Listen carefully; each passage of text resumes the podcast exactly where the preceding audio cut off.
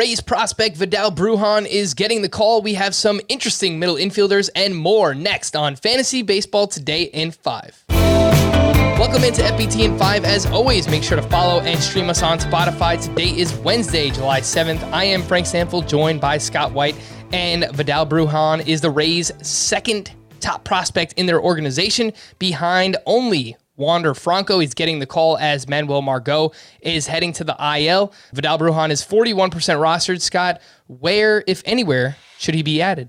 Well, certainly in all five by five leagues because 80 grade speed, which, you know, 20 80 scale, 80 is as good as it gets. You don't see many 80s handed out for anything. He should provide a lot of stolen bases in theory. Uh, what else he'll do, it's hard to say he, was he was never profiled as much of a power hitter, but then he hit seven home runs the first month of the minor league season. That was May. Uh, so we thought, okay, so he's breaking through as a power hitter after all, but only two since then. And in fact, since the start of June, he's batting. He, he has hit just 210 in the minors. Vidal Bruján has.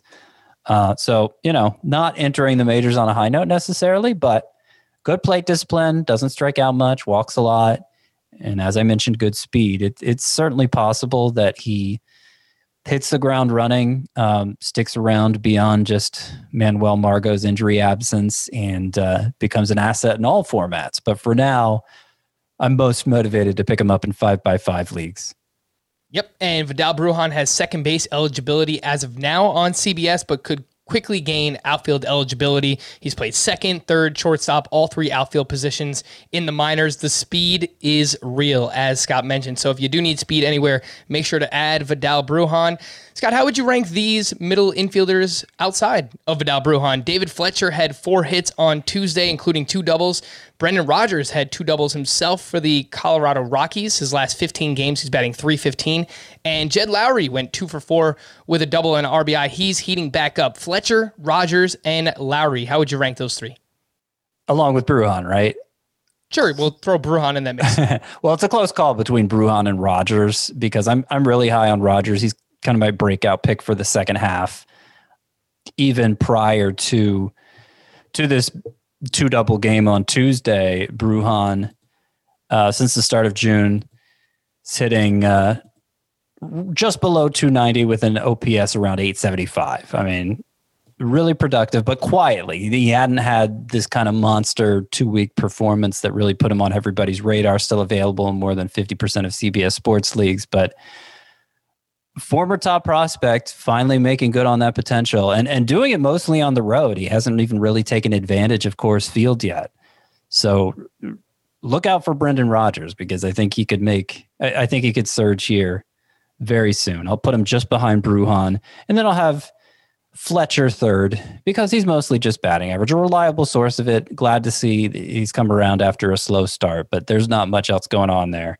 Jed Lowrie's a distant fourth from some current top prospects to a former top prospect. Is there anything to see here with Orlando Arcia, who's now on the Atlanta Braves? He had a sock and a shoe on Tuesday. What is that? Well, that's a home run and a stolen base in the same game, and he now has two multi-hit games since being recalled on Sunday. Orlando Arcia was completely tearing up the minor leagues for the Braves. 303 batting average, 13 homers, five steals, former top prospect with the Milwaukee Brewers. Scott, anything to see here? Uh, Orlando Arcia. Yeah, you, don't feel bad if you've never heard of a sock and a shoe before, because we made that up. That's kind of our, you know, fun little term we came up with for it. But yeah, uh, Orlando Arcia is only 26 years old, which surprised me because he'd been in the majors for a long time. We kind of thought of him already as a failed prospect when he's got his whole career ahead of him still. Uh, what, what I've noticed more than anything during his time in the minors is that much better job elevating the ball at AAA this year, um, coming up with those 13 home runs and OPS near a thousand. Elevated the ball much better. Had been an extreme ground ball hitter during the majors, and it's really not the era to hit the ball on the ground a lot in the major leagues. That's what the fly ball revolution was all about. Um, you know, power's where it's at. You don't want to hit it into the shift you want to hit it over everybody's everyone's heads, and he did a good job of that at AAA. But it's the first time we've ever seen Arcia do that. Right to be skeptical, but um, deeper leaguers might want to go ahead and take a flyer on him just in case this goes somewhere. Let's quickly wrap up with this. Yasmani Grandal is out four to six, six, weeks with a torn tendon in his knee. Scott, if you play in a one catcher league, who would you prefer to add? James McCann, Mike Zunino, or Max Stassi?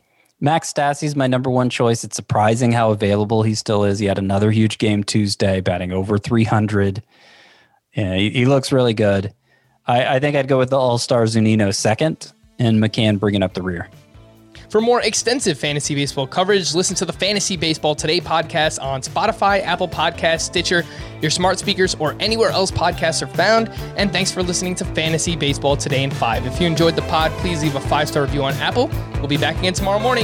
Bye.